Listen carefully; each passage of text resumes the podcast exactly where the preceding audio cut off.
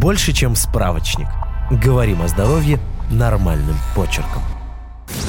Светлана Павловна задалась целью похудеть и решила проконсультироваться с нутрициологом из соцсетей. У него много подписчиков и дипломов. Специалист сказал, что с ее первой группой крови положено есть много мяса, а не выпечку, чтобы похудеть. И послал список разрешенных и запрещенных продуктов в виде таблички. Узнайте в этом выпуске больше, чем справочник, откуда появилась диета по группе крови и стоит ли ей следовать.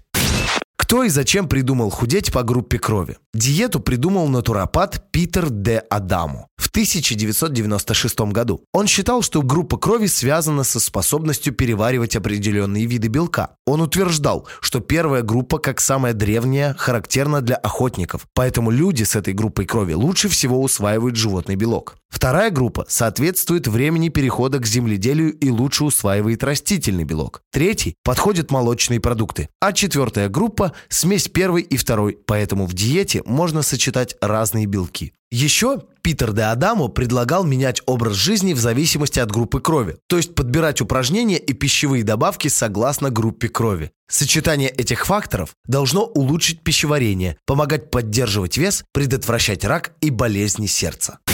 Что говорит о диете наука? Несмотря на популярность диеты, ее польза не подтверждена исследованием. Обзор 2013 года обнаружил 16 публикаций по этой теме, и лишь одна из них была достаточного качества. Но и в ней не нашлось преимуществ диеты. Ученые не уделяют изучению диеты по группе крови большого внимания. Вероятно, потому что сама теория, на которой она основывается, ничем не обоснована. Нет доказательств, что группа крови определяет особенности пищеварения.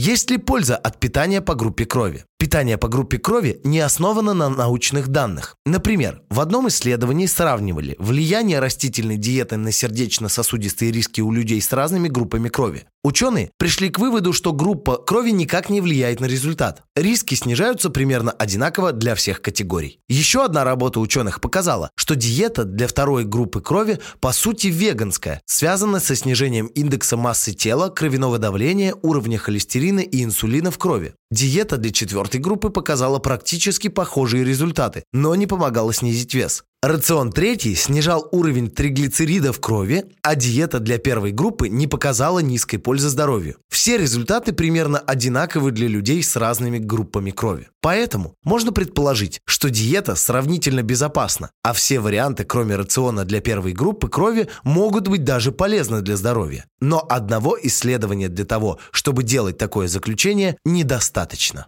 Подписывайтесь на подкаст «Больше, чем справочник».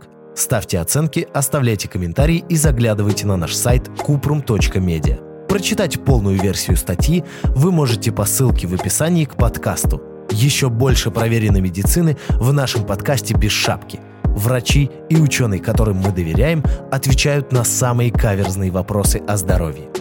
До встречи!